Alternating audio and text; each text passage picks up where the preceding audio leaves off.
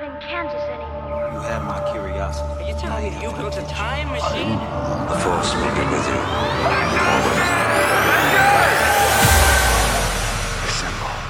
Welcome back to Get Real, the podcast where we get real about all of our favourite pop culture films and TV shows. As always, I'm Sam, and with me is my co host, Chris. Hello, hello, hello. Today, we're talking all about the Oscars. we got a couple of bits of news to drop, and we're talking about the critically acclaimed Marriage Story. Mm-mm, yeah. Yeah, not our marriage story. That Not be- our marriage no, story. No, we're, we're close, mate, but And- not not that close yet. Not yet. I haven't got down on one knee for you yet. Oh God, sure our our missus will be very happy with that. um, so yeah, um, if you haven't seen Marriage Story, uh, definitely go ahead and watch it. It has been out for a while. We're just covering this a little bit late because we've been playing catch up on everything else, really, Yeah. haven't we? Yeah, it didn't Um, feel like something that needed to be addressed straight away. Yeah, And we did start the podcast like three weeks after it came out anyway. Yeah, yeah, for sure. Um, and we're also going to do a couple of Netflix movies and stuff over the next couple of episodes. So yeah. Keep your ears and eyes peeled on your feeds. So, Mm-mm. do you want to start off? You before we literally started recording, Chris just hit me with uh, some breaking news, which So? which which won't be breaking because this is going to go out in a few days, but it's breaking for right now. This very minute Yeah. we're sat here recording this. So this news, as I as far as I can see, dropped today, and I've literally only just seen it as we were about to click record. J.J. Abrams is in discussions to do Justice League Dark movies and TV. Whoa, Movies and TV for Justice League Dark. movies and TV. So it So that means it's going to be the same storyline across the movies and TV shows. Possibly. I'm going to guess maybe carry on where the Swamp Thing show got cancelled halfway through its season. Some would say maybe uh, DC hasn't read the Duel of the Fates script. Oh, maybe. maybe, maybe not. but he's he's going to take the Guillermo del Toro supposed script for Justice League Dark and he's going to make it a lot worse. oh, jeez. Well, I do like JJ. yeah, no, we could have a lot worse people doing that. Yeah, plenty of lens flares in dark films. Yeah, I mean, visually, it's going to look nice.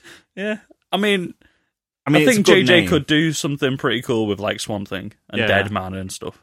It's a good name to have for it. Uh, I love Justice League Dark as well. Mm, Like I've been buzzing for a Justice League Dark film since they said Guillermo del Toro was involved. I think he's the only one that can do it. Really, yeah. So are we talking just just for people like me who aren't as clued up as you on stuff like this? Uh, so yes. Justice League Dark uh, is Constantine, Swamp Thing, things like that. yeah. Uh, it's basically all the dark and magical side of the DC universe. So, like you said, Constantine, Swamp Thing, Deadman, Night Nurse, and Frankenstein. I think were the latest iteration of the team. So no Batman, Wonder Woman. They're No. part of regular Justice League, Yeah. right? So they uh, deal with all the occult stuff. Mm, Yeah, it's pretty cool. The new 52 run was pretty good. It was one of the better runs for the new 52. Some freaky. I've got them. I'll lend them yeah at some point because they are Ooh. pretty damn good. Speaking of comics, Oh, um, yes. while we're while we're on the topic, Mm, segue. I like it. I've read the new Kylo Ren comic series. Have you read any of that yet? No, not none of the Kylo Ren stuff. tell you if you're into Star Wars and you want to expand the lore a little bit for Kylo Ren, definitely worth a read. Uh oh, that's the one where he's uh it starts off as Luke's Padawan and then Yeah, it's literally that that Yeah. flashback that you get in the Last Jedi where he brings the hook yeah, down. and it fleshes out the Knights Yeah. Ren a bit more, doesn't it? right after that. It takes place right after that starts. Have you read the new uh, uh, Darth Maul comic book yet? Sons of Dathomir. Yeah, the one that I got you for Christmas. Uh, I've not yet. No, I've I've I've not had a chance to sit down and properly read that. I've been reading the Kylo Ren one like on my breaks at work and stuff. So Yeah. yeah, it, it's really cool. It's really cool. Sons it's of Dathomir is apparently going to tie into other things as well, is what I've heard online. uh, I'm not sure what, so maybe some of the Mandalorian, maybe some of the Clone Wars. Clone Wars, maybe. Maybe. Yeah. I'm trying to figure out when it's set now. But yeah, the Kylo Ren comic's really good. It's kind of weird seeing like a a young, a baby looking Adam Driver because Yeah. they they flash back even further, um, and it's just it's, it's a bit jarring. Is it just like a kid's body with adult It's Adam Driver's face on it. It's literally like somebody has like deep faked Adam Driver's face onto a onto a kid. It's really weird. It's really really strange. um, but yeah, uh, right. Rest of the news. Let's Yeah. have a little look what we've got. So Jack Kehoe, um, unfortunately, we we lost a great actor. He died at the age of eighty five. Um, he was known for his work in The Untouchables and The Sting. And Midnight Run and Serpico as well. So. Yeah, for sure. So that's sad. It's always sad to lose lose uh, such a The renowned game actor. as well. That's what I've seen him in recently. Mm, yeah, I had to look up the name when I heard it, but I, I do recognise him now that I'm yeah. As soon as you see that first image and stuff, you Yeah. definitely know who he is. Sad. Altered Carbon season two was announced today, with Anthony Mackie playing a lead role. Doing loads of shows at the moment, isn't he? Mm, have you seen He was Altered on- Carbon? No. I think I only ended up getting through like the first half of season one. I Yeah. can't really remember where it left off, but in terms of the Netflix, obviously it was a really early on Netflix show that, and it is really really good. it came Visually, out it's when really there was a good. load of other stuff coming out, so I missed it. yeah, it's it's got um, Is that the one where rich people can put their minds into a new body or something like that? Yeah. And some guy's been Yeah. killed and now he's trying to find out who killed him or something. yeah, is it Joel Kinnaman? Is Yeah. that his name? Yeah. um, he's in From it. Suicide Squad fame. Yeah, as Rick Flag. Um, he's he's good in it. He's really really good. But obviously, if we're assuming that Anthony Mackie's playing a lead character, I mean, I won't go into anything that happens in Alter Carbon in case it's spoilers or anything. But he's really good. He's really good. We reckon a white guy's going to go into a black guy's body and! Netflix? Yikes! Uh, Disney Plus brought forward um, their release date for the UK and Europe. I've only just seen this when you put it in the notes. When's it? When's it been moved up to? It was actually, I think, it was only meant to come out March thirty first. Yeah. And then it's been pushed forward to March twenty third. Oh, so it's, Oh, I mean, it- it's talking a a week. week, a week, but obviously when we've got Clone Wars Well, that's what I was about to say. towards the end of Feb, it means that you're not having to wait as long for it. I mean, let's be honest, people have already watched The Mandalorian now, haven't they? Yeah. So you're not going to be getting Disney Plus to watch The Mandalorian. You're probably going to get it to rewatch it, but not not to see it for the Yeah. first time. But I would probably wait now for Disney Plus to come out to be able to watch Clone Wars Yeah, if it's only going to be like a like th- three weeks away, it's probably going to be worth waiting Mm. to get the better version of it. yeah. See, I would have thought they would have brought it up to maybe have the same release date as Clone Wars because they missed out on a huge chunk of the market not seeing the Mandalorian. Mm. So like people haven't paid for Disney Plus to watch the Mandalorian, Yeah, that's so and they, that means they haven't got proper viewing figures for it either. No. But I suppose you've got all the Marvel stuff that will be coming out. Yeah, and the fact that you'll have all your Star Wars and Marvel films, Disney films in general, accessible on there. You know, I've got a feeling New Mutants as well. It'll do a short stint in the cinema and then go on there pretty quickly. yeah, yeah, for sure. Also, speaking, like you said, of Marvel Disney Plus properties, uh, we've seen some set photos this week of US Agent with Captain America's shield, Mm. which is suspicious because last time we saw it, Sam Wilson had it, and as far as we were aware, we were going to move forward with the Sam Wilson Falcon Captain America. interesting. Well, we don't know Um, where how this starts. so- it might have started with him handing it over, maybe Yeah, not wanting the, to do it. to the government, maybe. Maybe. Um, Because of- apparently, season one was meant to be sort of like a battle for the shield between the Winter Soldier and Falcon. yeah, well, uh, the th- way Endgame leaves everything off is it's quite respectful of the fact that Falcon's going to take over the shield, isn't it? That's what I'm thinking. It seems weird that US Agent has it now. Hmm, it does. Speaking of set photos, Yes. um, the fact that we've not managed to cover it on here yet, um, what did you think of Robert Patterson's very few vague photos of him Robert and Pattinson. Robert Pattinson as Batman? Uh, with He's not half really- of his face covered on a Yeah, motorbike taken not- from a top down shot. Yeah, he's not really. he looks like playing a guy half covered face on a motorbike.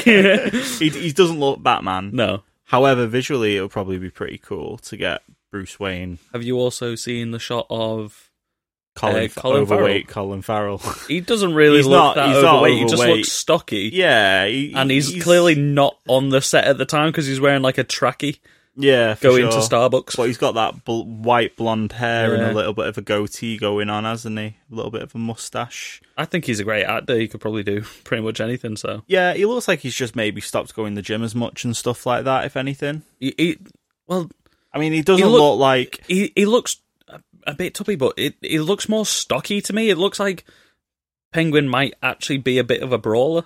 Yeah, I, well, I think that's probably what they're going for. It's it's not like they've gone Danny DeVito on it, where it's that version of the Penguin. Yeah, but they've also not gone Gotham with the Penguin. If you get me, Yeah. TV series. yeah, because he he was like short and scrawny, wasn't he? But like he he had like penguin legs, so he waddled. yeah, And Danny DeVito was just like a fat penguin. yeah. It's almost even like had the, penguin hands. It's almost like they might be going somewhere in the middle with it.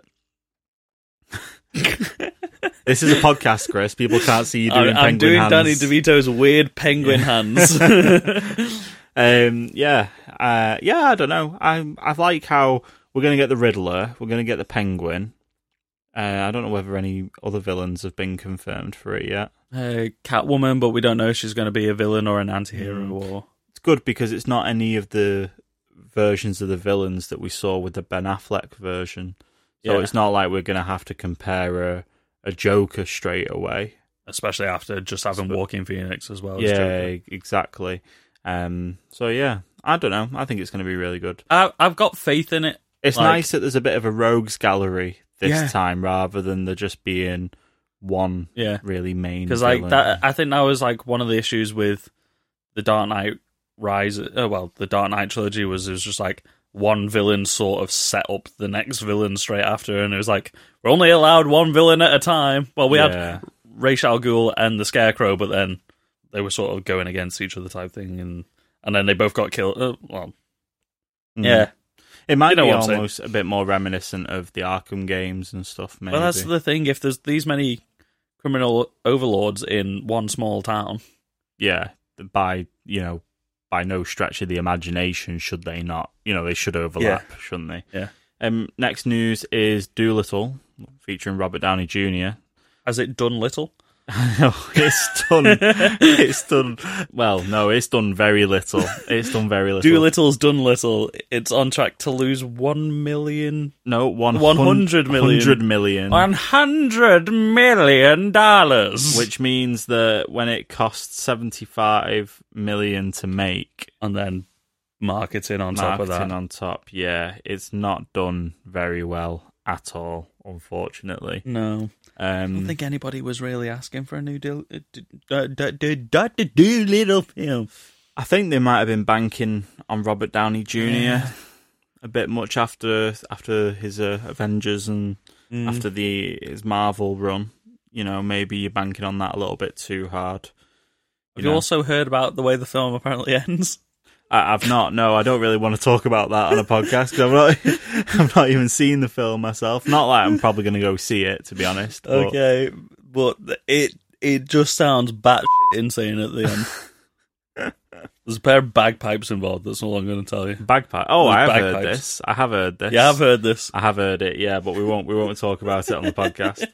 Um, have you heard his? Have you listened to his Joe Rogan podcast yet? No, not yet. That's actually quite a good podcast. The first thing they talk about is that he's wearing this necklace that is like the arc. Is it an arc reactor? Yeah, from um, Iron Iron, Man. Man. And it's like a big sort of circular necklace, and it's like a big thing- old like gangster pendant type yeah, thing. Yeah, exactly.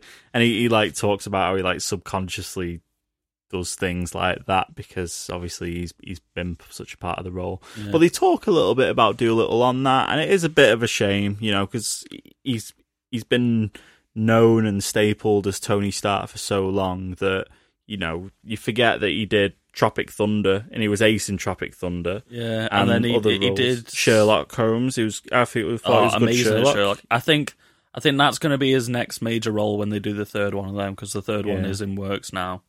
Yeah, Um, I think that's going to be his next major thing. But he also did like the Judge, I think, where he acted alongside his dad as well. Believe. yeah, that yeah, and uh, that. that got pretty decent reviews for like it wasn't a mass release. Mm, it's just a shame about. I, th- I think he needs another like um, Kiss Kiss Bang Bang or something. Yeah. like something far away from like the Disney brand. hmm While we're on the topic of Marvel esque stuff, uh, Jared Harris, who is also in Chernobyl, Yep. as one of the leads, is also going to be in Morbius. Yeah. Um, he has denied the rumors that he is playing Doc Ock, Doctor Octopus, and that he is just playing a Doctor Michael, who is Morbius's mentor. So I didn't realize there was a lot of rumors of this, but No, yeah, there was an article on Variety, or he had told Variety that lots and lots of Spider-Man fans were thinking that he would play a really good Doctor Octopus, which I, I mean, could see. he would, but I don't think anything from the promotional material has given any sort of hints towards that. No, it's not. But I suppose it's because I think he's got like the glass, like some glasses on and stuff. Uh, It's a big stretch. I think it's He's, maybe a- like he's a- an old man, like he Yeah. might need glasses. it might be like just one of those like fan castings. Yeah. But yeah, he's denied that. Uh, Sorry, one more piece of Marvel news. She Hulk has been slated to start filming this summer as well, but we still don't have a casting yet. A lot of people are now saying uh, the woman from The Mandalorian, Gina. Oh yes, Uh, I'm Yes. losing her name. Gina Sin. Sin G, prepare your stories for the podcast. Man. I, I just winged that one off the top of my head. Gina Carano. yes, that's There we go. Yes, I think she would be great in it. she would be a But for some reason, She-Hulk. I've always seen more of a black actress taking on the role of She-Hulk. I don't know why, because she's meant to be Bruce Banner's cousin. But I mean, Hmm. I don't know, maybe it'd be good. uh, maybe half cast cousin, maybe. Yeah, that'd be add a bit more diversity Yeah. to the MCU. I, I, think she'll suppose. be great at it, especially she's ex MMA or ex wrestler. Yeah, yeah, it's a good. Ca- that's a good, uh, good idea for a casting. I mean, she's already been in Deadpool as well, Mm, but the role would look drastically different because she'll be green. yeah, not all the time. Yeah, all the time. Oh, She-Hulk oh, is green all the time. Yeah, Once That- she gets turned by the gamma radiation. that shows my knowledge of comic books. I didn't know, Chris, Sam. that Obama and his wife own a film production company. Yes, they've released several documentaries last year. and their second feature film is Mhm. coming out called Crip Camp, and yeah, it's meant to be having a first look coming out any time now. Um, but that's on the way out. Their production company is called Higher Ground. Yeah. Saw the Um, story today. I had no idea that they did this. Yeah, I well, I only knew probably about September last year because one of their documentaries was coming out. It was all, all over the news and stuff, and I think that one got nominated for an award, maybe a BAFTA or an Oscar or something for one of the documentary categories. Oh. An Oscar for Best President of the United States doing a Best ex-president. best best POTUS directed film. yep. And final little bit: um, Netflix greenlights Witcher animated movie Nightmare of the Wolf. Why an animated movie? Don't bother wasting your time on that. Just get season two of The Witcher out. Well, because they can do two at the same time, can't they? They don't need the Well, actors. Yeah. I Would don't it know. be the same cast voicing? It probably. I mean, you could. I hope you could so. probably. Yeah, I do hope. I need so. some more Henry Cavill grunting Yeah, you could. in prob- animated form. You could probably get quite a close voice though. Maybe the person who voices Geralt in the video game. yeah, that would be the logical choice, wouldn't it? It'd be the logical choice for an animated movie. But I wonder what style that they go for. I wonder if they go for like a, a Voltron one or um and we'll get onto this in a sec, but maybe like the new uh, like a more 3D animation maybe. Yeah, sort of more Clone Wars or more Voltron. Yeah. Because Voltron's half and half. It's 2D cel animated, but then when it's the Voltron robot, it's 3D. Yeah, could be, could be, could go either way. Maybe Um, for magic maybe like stuff. um, have you seen the Dragon Prince on Netflix yet? I haven't no. No, uh, neither have I. But I've seen the trailers and stuff. That is it's a 3D show, but it's like uh, cel shaded. You know, sort of like Borderlands, Oh yeah. yeah. but it gets the 2D look a lot better than Borderlands. Hmm. My final little bit. Yes. Have you seen the new trailer for the Pokemon movie? No. What? Are you doing?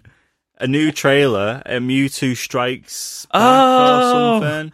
Oh, I thought you meant like another no. live action one, like Detective Pikachu no, again. it is basically a remake of the original Pokemon movie with No, it's the sequel movie, Oh, Mewtwo it? Returns, but they've done it in a 3D style, haven't they? yeah. I don't know how I feel about that looked animation. a bit strange, but I did like that film. Like I, I got the double pack VHS back in the day. Came with Pokemon the first movie, and then um, Mewtwo Returns, and it was pretty good. I like that film.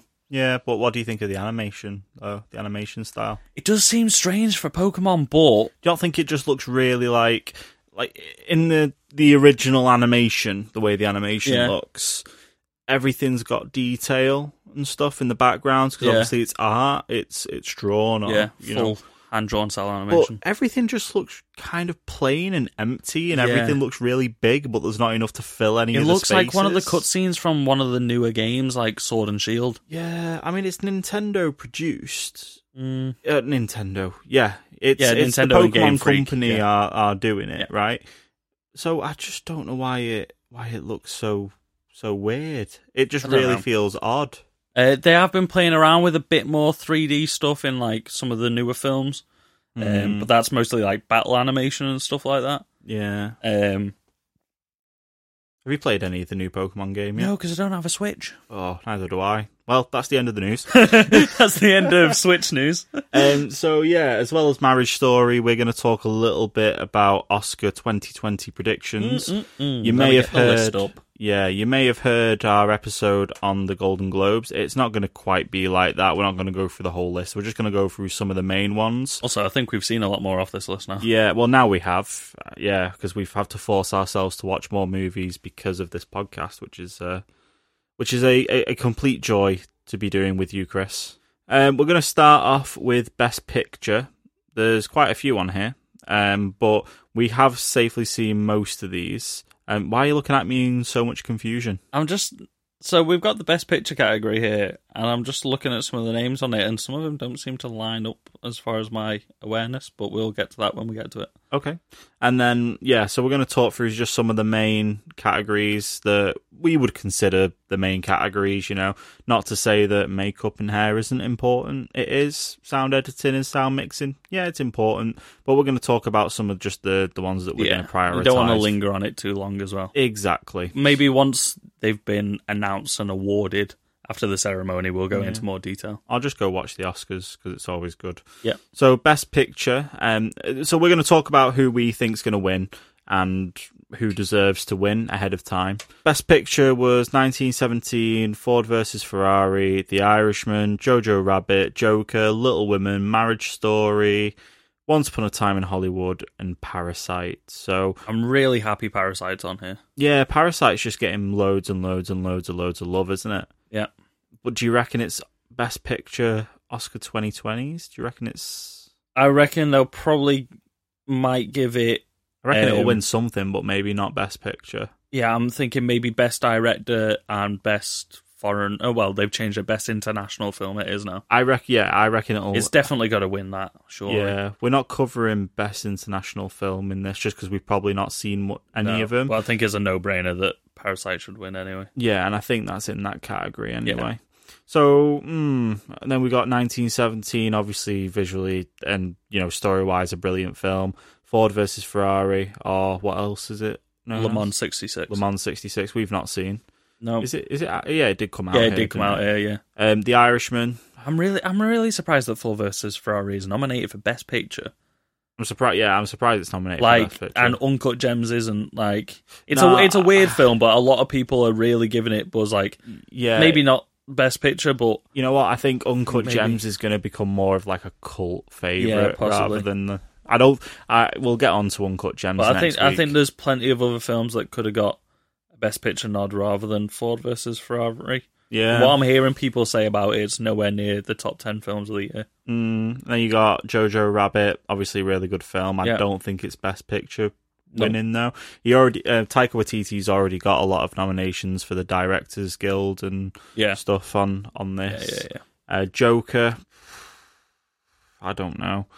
Little Women, uh, Marriage Story, Once Upon a Time in Hollywood. And Parasite, like we said. Yeah, but Um, what, what do you reckon between these? What what do you reckon could win Best Picture? What's bothering me as well, Little Women is up for Best Picture, but it wasn't like it's hardly seen in any of the other categories. Like, how Mm. can it be Best Picture without not getting nominated for any of the other categories? Really, Yeah, it's like, odd, isn't it? surely everything should be great about it Yeah, if it's a best picture, which it was written and directed by Greta Gerwig, and she's not seen on the list anywhere by the looks of it. no, it just shows Amy Pascal, doesn't it? Yeah, that's what I, I was wondering about. Why does it say Amy Pascal for Little Women when it was written di- and by di- uh, di- uh, written and directed by Greta Gerwig? This was taken from Wikipedia, so Boo, potentially, Wikipedia, boo. potentially. Anyway, what do you bit. think should win it? I, I, I asked you. You've not answered what who you I would think should win say, personally, 1917 or Marriage Story. Hmm. John, uh, my opinion is I think 1917 probably should. Hmm. Probably should win Best Picture. I think it. I think it will. I I would like to see Marriage Story win it, but I don't think it will. I think, to be honest, I I it could go to The Irishman. I reckon for for the in terms of the casting, in terms of for the the whole thing. I don't think it will. I don't think it's anywhere. I don't think it's Scorsese's best film. I don't think. I know it's nominated for a lot, but it doesn't seem to be getting the buzz that a best picture would. Well, an in, just um, an interesting fact is how many nominations the Joker got. Sorry, Yeah. not the Joker, just Joker.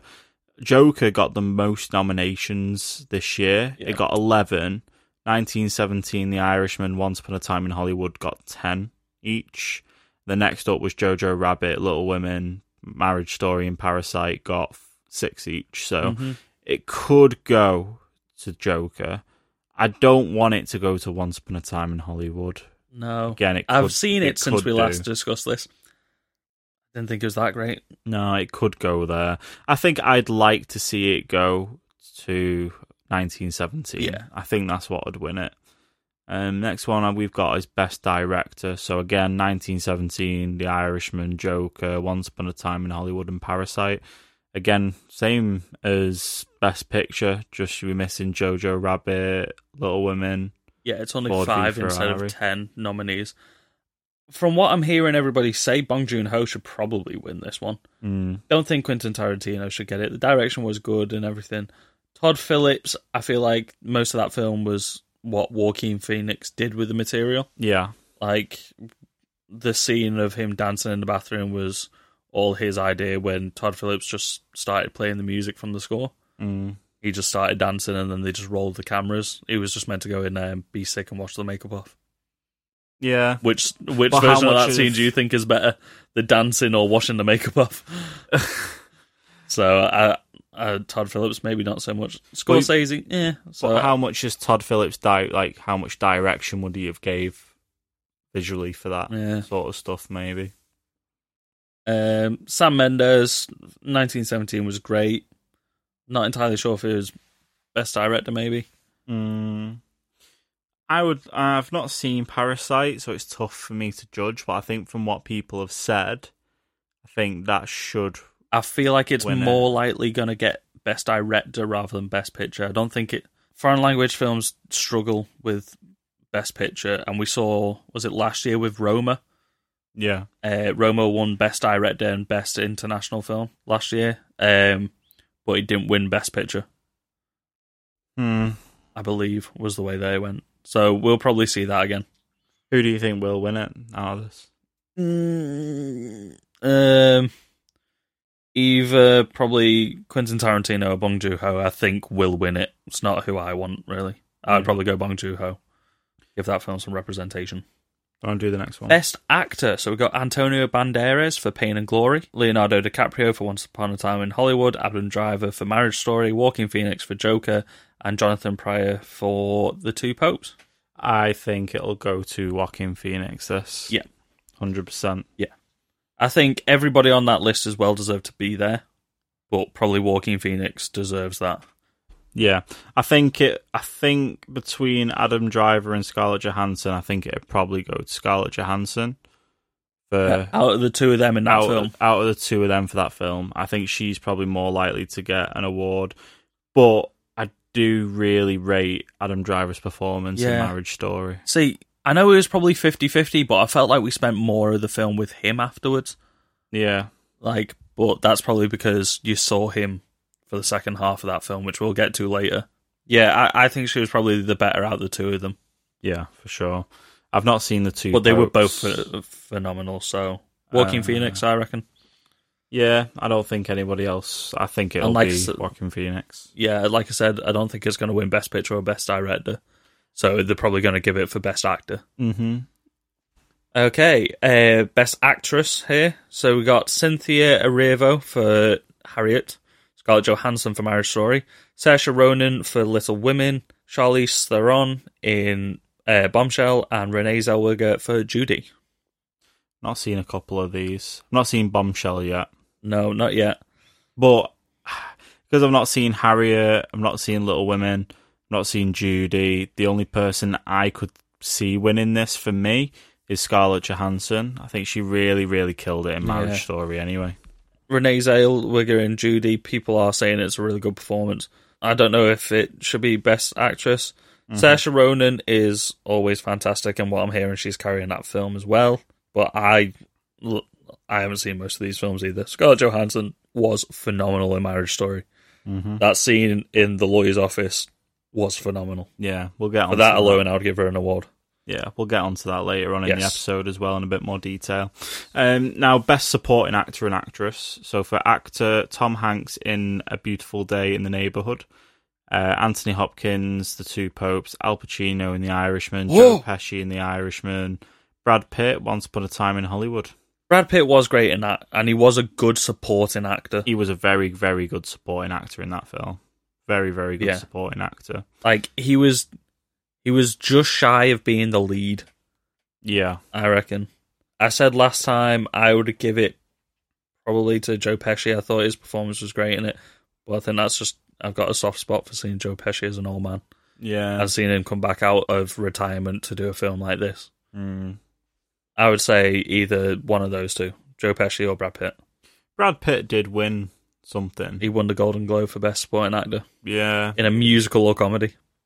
Yeah, so maybe I reckon he's these- probably going to win it.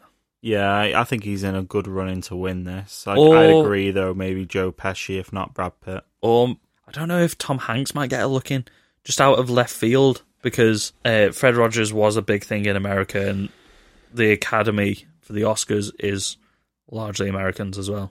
Yeah, but he. I don't know if he might get because sometimes the Oscars surprises as well. What was that film he was in? Saving Mr. Banks. Was he in that? He Yeah. was in that film. That was the Mary Poppins Yeah. film, wasn't it? I feel like the character he plays in this, he- the way he plays it, is very similar to that. It seems from what I've seen of Fred Rogers and what I've seen of uh, A Beautiful Day in the Neighborhood, he seems like he is Fred Rogers. Mm-hmm. I don't know. I just think maybe a, a left wing decision there Yeah. Best supporting actress is Kathy Bates. for Richard Jewell. Yep. And then Laura Dern, Marriage Story, Scarlett Johansson, Jojo Rabbit, Florence Pugh as um, Amy March in Little Women, and Margot Robbie in Bombshell. Supporting actress, though. So Laura Dern won supporting actress at the Golden Globes for Marriage Story. Mhm. I think she is phenomenal, and when I've rewatched the film, she is incredible. Mhm. I don't think she's quite in it, maybe enough though, to get a supporting actress nod for it. No. I think I'm a little bit biased. I, I think that I've really enjoyed Scarlett Johansson's performances this year in all the films Yeah. that she's been in. She's, She's really gone such a hard good on year. it. Yeah, she's like the way she is in Jojo Rabbit is phenomenal. Absolutely Yeah. phenomenal in that film. Just like how she is in Marriage Story. I would love her to see a win for it. Yeah, because she's really leveled up, hasn't she? Yeah. I mean, we, you know, she was good in all the Marvel films Yeah. and stuff, but she's really leveled up in these films. that she's been. Everybody else that I've heard talking about it though have said Laura Dern or Fl- uh, Florence Pugh.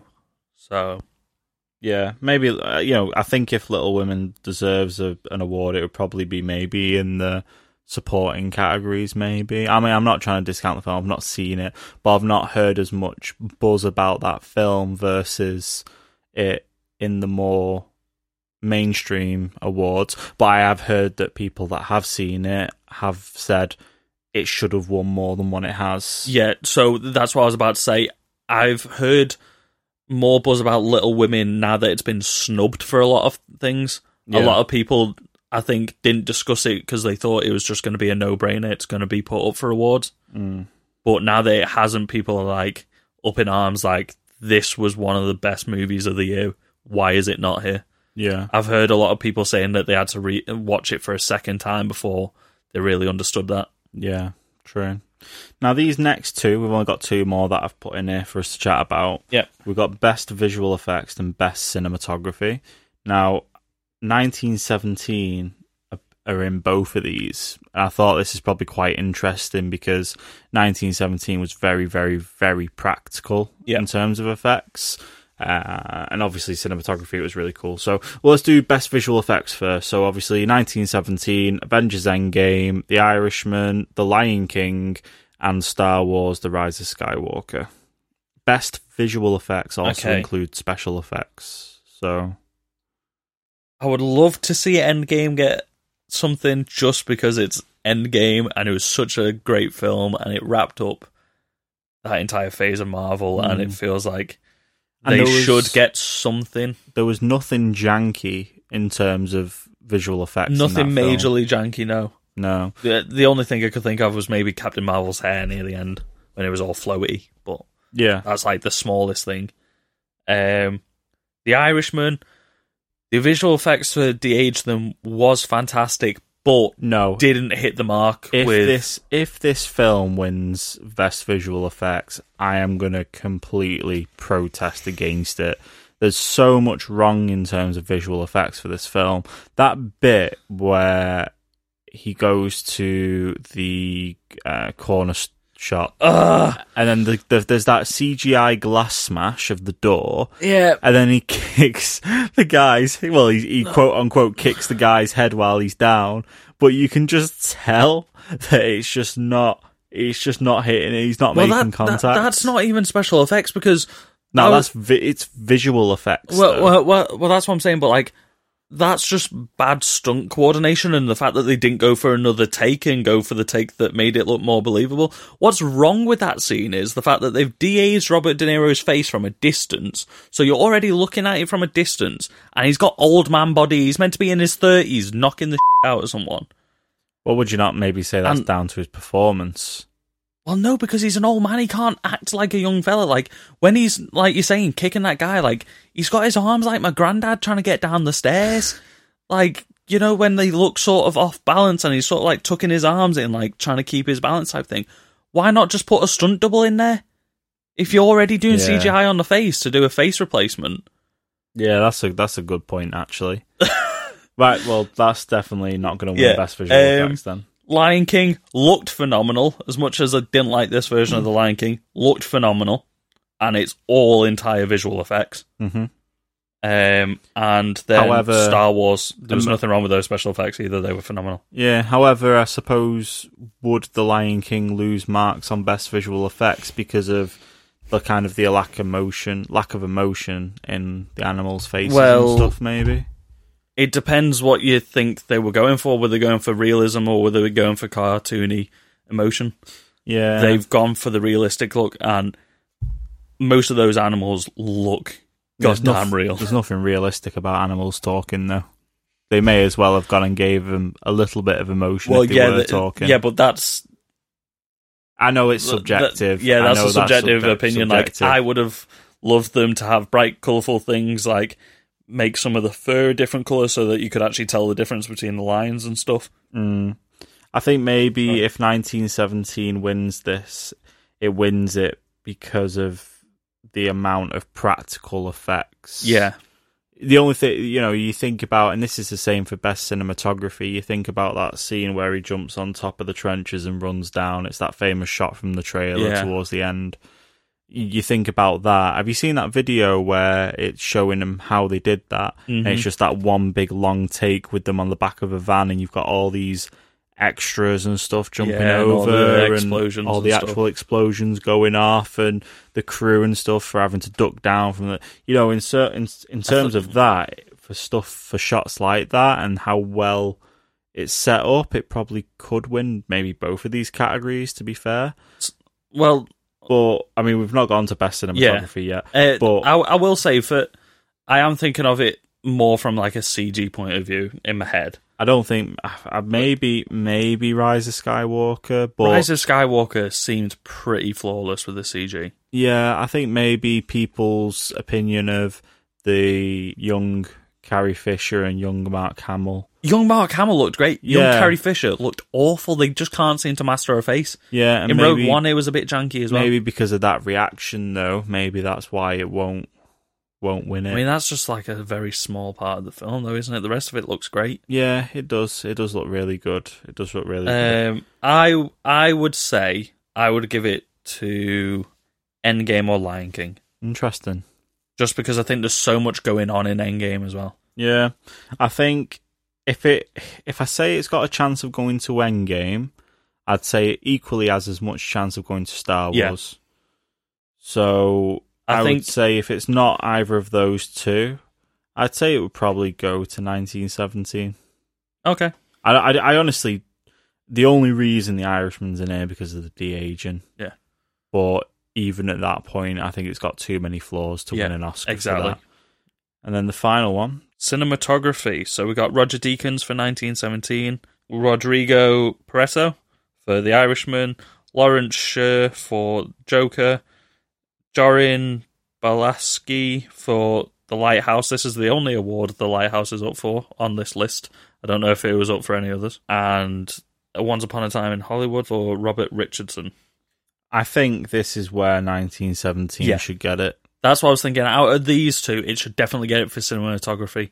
The feat that they've had to go through to make this one continuous shot and to have the cameras constantly moving through all these terrains, following these camera uh, characters, going through all the things that happen in the film, and being able to keep consistent cinematography and make everything look spectacular and being able to still be engaging and not jarring being one shot is just phenomenal and I think it's largely down to the camera work. Yeah, I think Roger completely Deacon agree. did fantastic. I completely agree. I completely agree. I think they should have an award for camera operators and just to give it to 1917. And also editing because I've heard a lot about this film in terms of obviously you can tell where the cuts would be because of where they go inside and it goes dark and stuff like that. But the fact that that still feels as flawless as what it does Yeah. is obviously a credit to the camera work to set that up for those cuts and edits anyway. And you don't realize how much is actually done in one shot until you re- look at all the behind the scenes stuff. Yeah. Like the um that that first intro sequence where they go to the trenches. That there's that is pretty much all one big solid shot. Yeah. Yeah, I I think this should win Ben's best. Ugh. Best cinematography. I think the Yeah. one award out of all the Oscars that it is should be guaranteed it's 1917 Yeah, for sure. is cinematography. for sure. So that's our predictions for Oscar 2020. So we're going to go on to our film of this week, which is Marriage Story. I watched this quite a while ago. I have not a chance. I didn't have a chance to rewatch it, but Chris, you watched it a little bit more recently than Yeah. me. And as always, we'll probably talk a little bit and give our overview on the film, and then we're just going to get straight in and just talk about it, full spoilers. Yeah, there's not really too many spoilers you can give for this film. No, in terms of the film itself, it's it's pretty obvious what it's about. The spoilers are just little tie-ins and stuff, and how the Yeah. film wraps up. So, in terms of our review, everything's going to be timestamped in the description for spoilers and non-spoilers as well. So, yeah, if you do want to skip ahead to to get that bit, then fire away. But yeah, so Marriage Story. What did you think? I oh, uh, sorry, I always forget. Elevator pitch. Okay. Marriage Story. there's a couple, they're getting a divorce, the divorce gets messy, done. Okay, that is the sweetest elevator pitch. I think that's all you need to say about like the Yeah. overarching plot line. Yeah. If I was to add to your elevator pitch, I'd probably say it's almost like a fly on the wall. Yeah, it's a character study about two people, probably during the worst few months of their life, Yeah, for sure. For sure. or And the they- messiest few months of their life. Anyway, maybe not the worst. So performances in this film, Adam Driver and Scarlett Johansson are absolutely amazing Fantastic. in this Just- film. Just overall, my quick summary of the film. If you're going to turn off the podcast in the next two seconds, don't. But if you're going to, and you hear one last thing, this film is phenomenal. Yes. Like this film took my breath away and made me just want to watch more films like this. Yeah, I was so surprised at how good this film was when I watched it. Saw it come up. I purely watched it because Adam Driver was in it, and the more films I can see with Adam Driver in, the better. He, I don't think he's done a single bad role in. Have you seen BlacKkKlansman? Uh, no, not yet. He's very good in Black Yeah. Klansman. He's very good in. Um, Have you seen Inside Llewyn Davis? He's only in it for a little bit, but he is great in that. no, I've not seen that. I don't think he has done a bad role, like you were saying. yeah, he- he's just really good throughout this. He's just all in on the characters, and the way the story flows is it's just it's just almost so believable, and it's not far fetched, and the problems that happen are just you know a day in the life problems of what you can imagine some people going through a through a hard hard time in a marriage and divorce. You can just imagine this is the sort of stuff that they go through when you've got things like distance and a kid in the mix and stuff like that. And it, it's just such yeah I, I just can't stress enough how good this film is. It's Like- really really good. This film, to me, it felt like a play.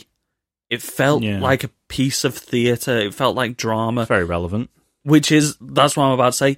It felt like it was it was dramatized in only a way that like a director and an actress could have Mm. experienced these events. Like uh, Noah Baumbach, the di- writer and director, he is very much what he writes on the page is what you say on the day.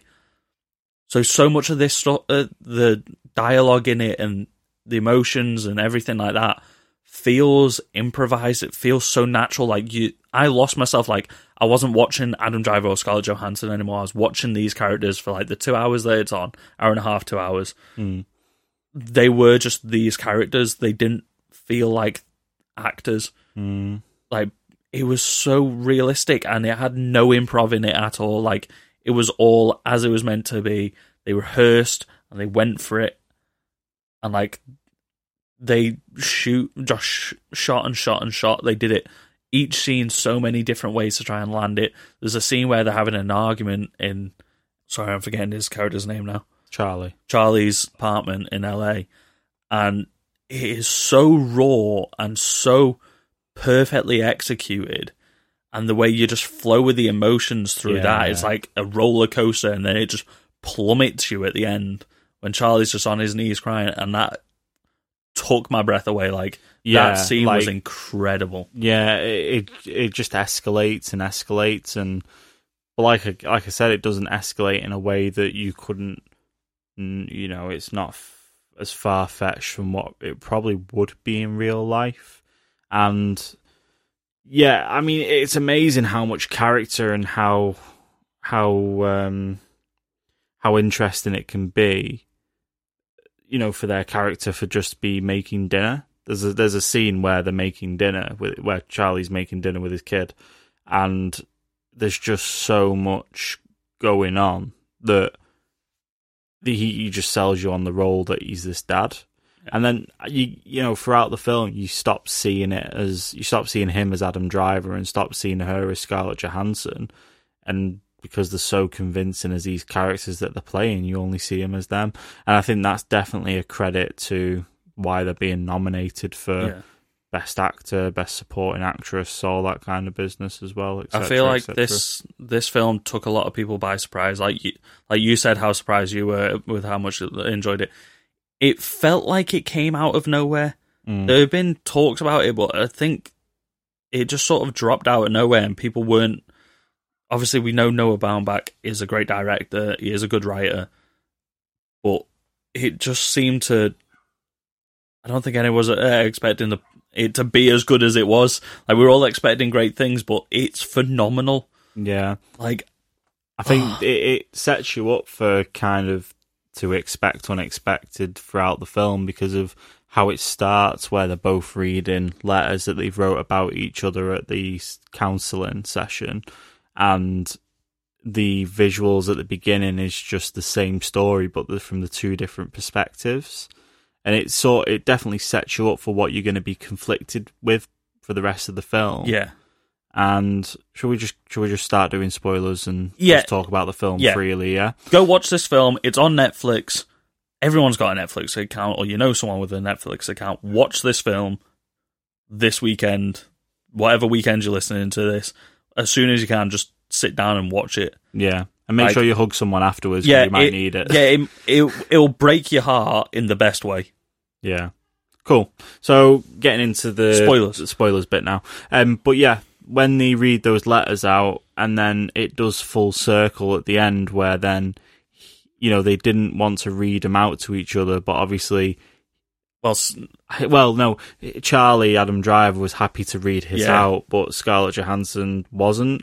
And then at the end, he finally gets that closure where he he reads her letter with his son, and he's reading it out and then it's over over his shoulder she can see it it's kind of nice like how this film doesn't leave it on a sour note but i kind of like how they didn't get it resolved in the end either it kind of shows and talks through the whole thing of yeah a, a divorce can be messy and you know and things can go wrong but ultimately in some cases it can be the right thing to happen I think the most devastating part of the way the film goes is these are two people that I think are still in love.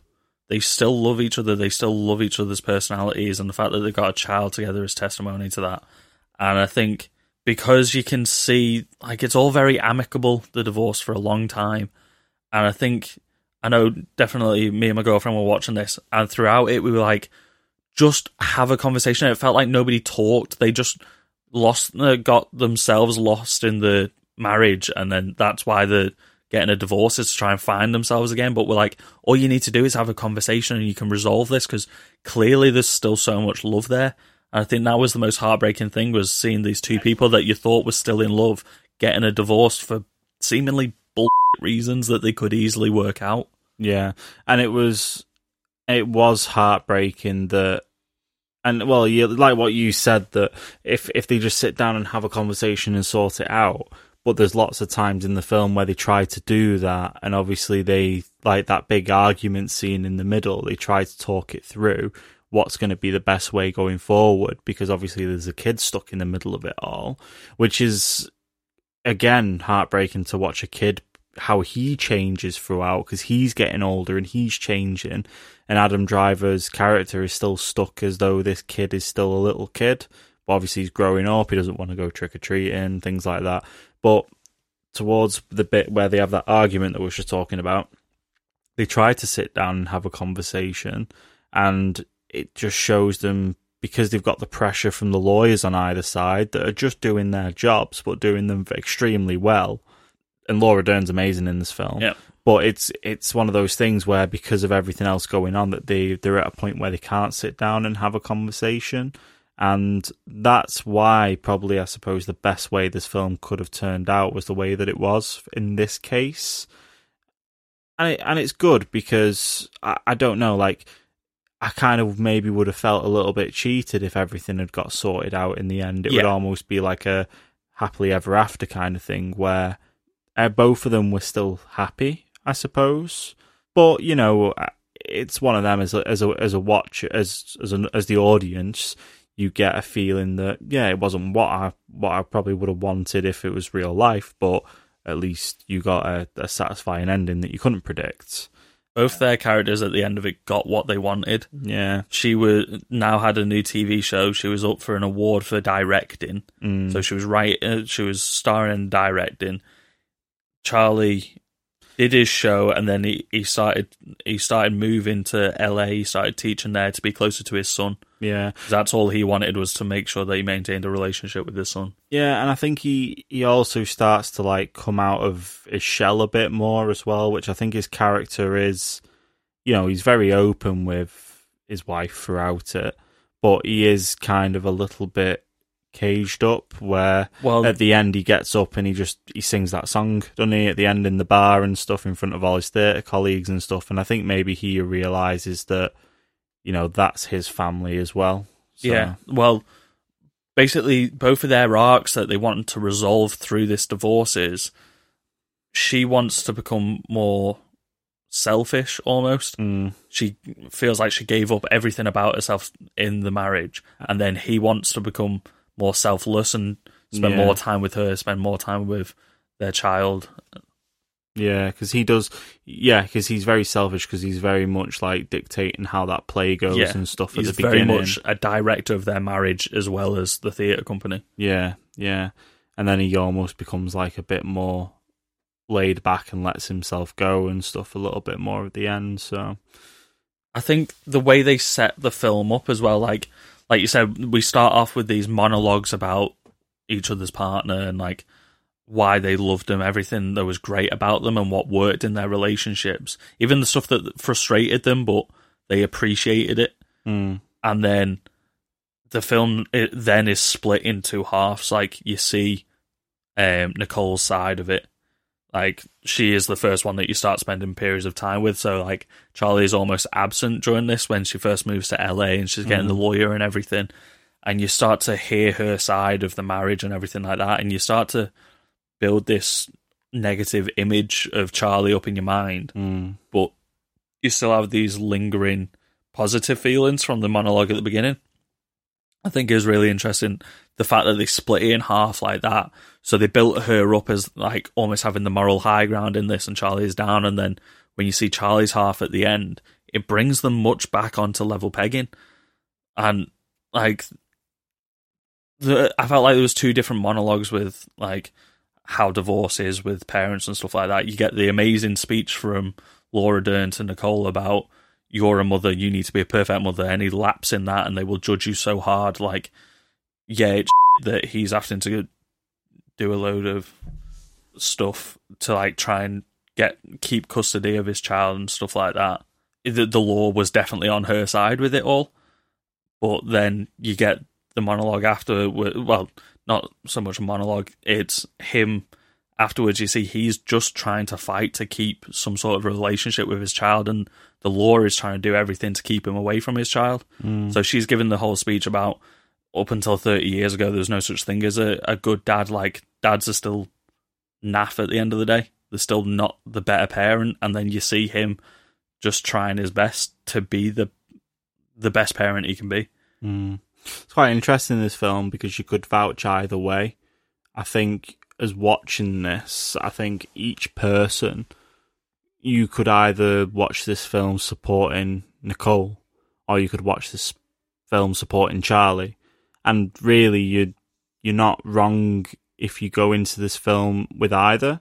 I think as guys, we probably look at it more as though Charlie's having the bad time, but I'm sure that equal amount of people see this as Nicole's going through the hard time. I think that's what it does well. Is for me personally, at the end of it, like they start off on like uh, level pegging, and then it switches your, it plays with your emotions, Yeah, and then at the end of it, for me, they came out as a level pegging again. yeah, yeah, yeah. And I think the there's there's a lot of really good scenes in this as well. Like the oh, we've obviously already spoken about a lot of them. I think what another one that stands out is where um, Nicole goes to Laura Dern's character in the beginning, and then there's that big long shot of her where she's she, the camera pans from one couch onto the other couch.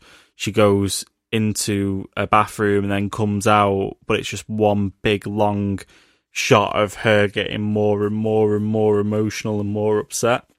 It's And- her finally being able to say what she's had trapped inside of her and finally release Yeah. it, and like you find out why they're getting the divorce. Yeah, and that's a um, best actress winning scene. I'd say that that and the argument scene I think I think that is also testament to, like you said, the performances. But Noah Baumbach as the director, he is very much single camera, only one camera at one time, and like the there's only two really like extended shots in the entire film. It's her monologue then when she's like we just discussed, she's explaining why she wants the divorce, how she's lost herself and everything, and she's becoming more and more emotional about that. And then you've got um, Adam Driver at the end singing. yeah, Like they each have their one extended shot, and I think from what I could tell, uh, from what I can remember, sorry, they are sort of like the only two shots that really move with characters as well, Mm. because it is very much like static, a static camera like edits and stuff. These like like you said, the character follows her from one couch to another couch to the bathroom, back to the first couch. And it does And- that when it's effective. Yeah. It does that. To keep you in the moment. Yeah, exactly. Exactly. It doesn't want you to it wants you to to follow this this line of emotion and this this line of thought, I suppose, doesn't it? Yeah. And yeah, so that's all we've got time for. We got we got deep That's all we got time for. we got deep in that. I, I could yeah. talk about this film for another two hours. Yeah. It's one of them you really need to go watch it, I think, to really appreciate it. It's not you know, it's not a, it's not a thriller, it's not, you know, it's not got action scenes or anything, but it is just one of those films where you you just feel like you you absolutely need to watch it and then once you've seen it yourself you feel like other people really need to watch it um yeah so as always you can find us on apple Podcasts, spotify stitcher google podcast everywhere you want to get your podcast uh, make sure you leave us a like rating subscribe anything on wherever you listen to said podcasts Five stars. five stars Like please. every Uber driver, as you're leaving, five stars. yeah thank you Uh, don't much forget driver. to follow us on Facebook, Instagram, and Twitter. I will be happy to talk about Marriage Story with you on all of, the, all of them. Our handle is at Get Reel Pod on Twitter and Instagram. That's R E E L. And also getreelpoduk at gmail.com for any questions or insights. And maybe we'll read some off on the show if anybody sends any to us. Yeah, very good. Next week, we're going to carry on our Netflix binge and cover over Uncut Gems, which will be launching in the UK on the 31st. Yep, so, just after you're hearing this episode. yeah, so we're not right, we're not able to listen to it yet, but we will have our episode out the following Monday. So Yes. we'll see you next week. Thank you.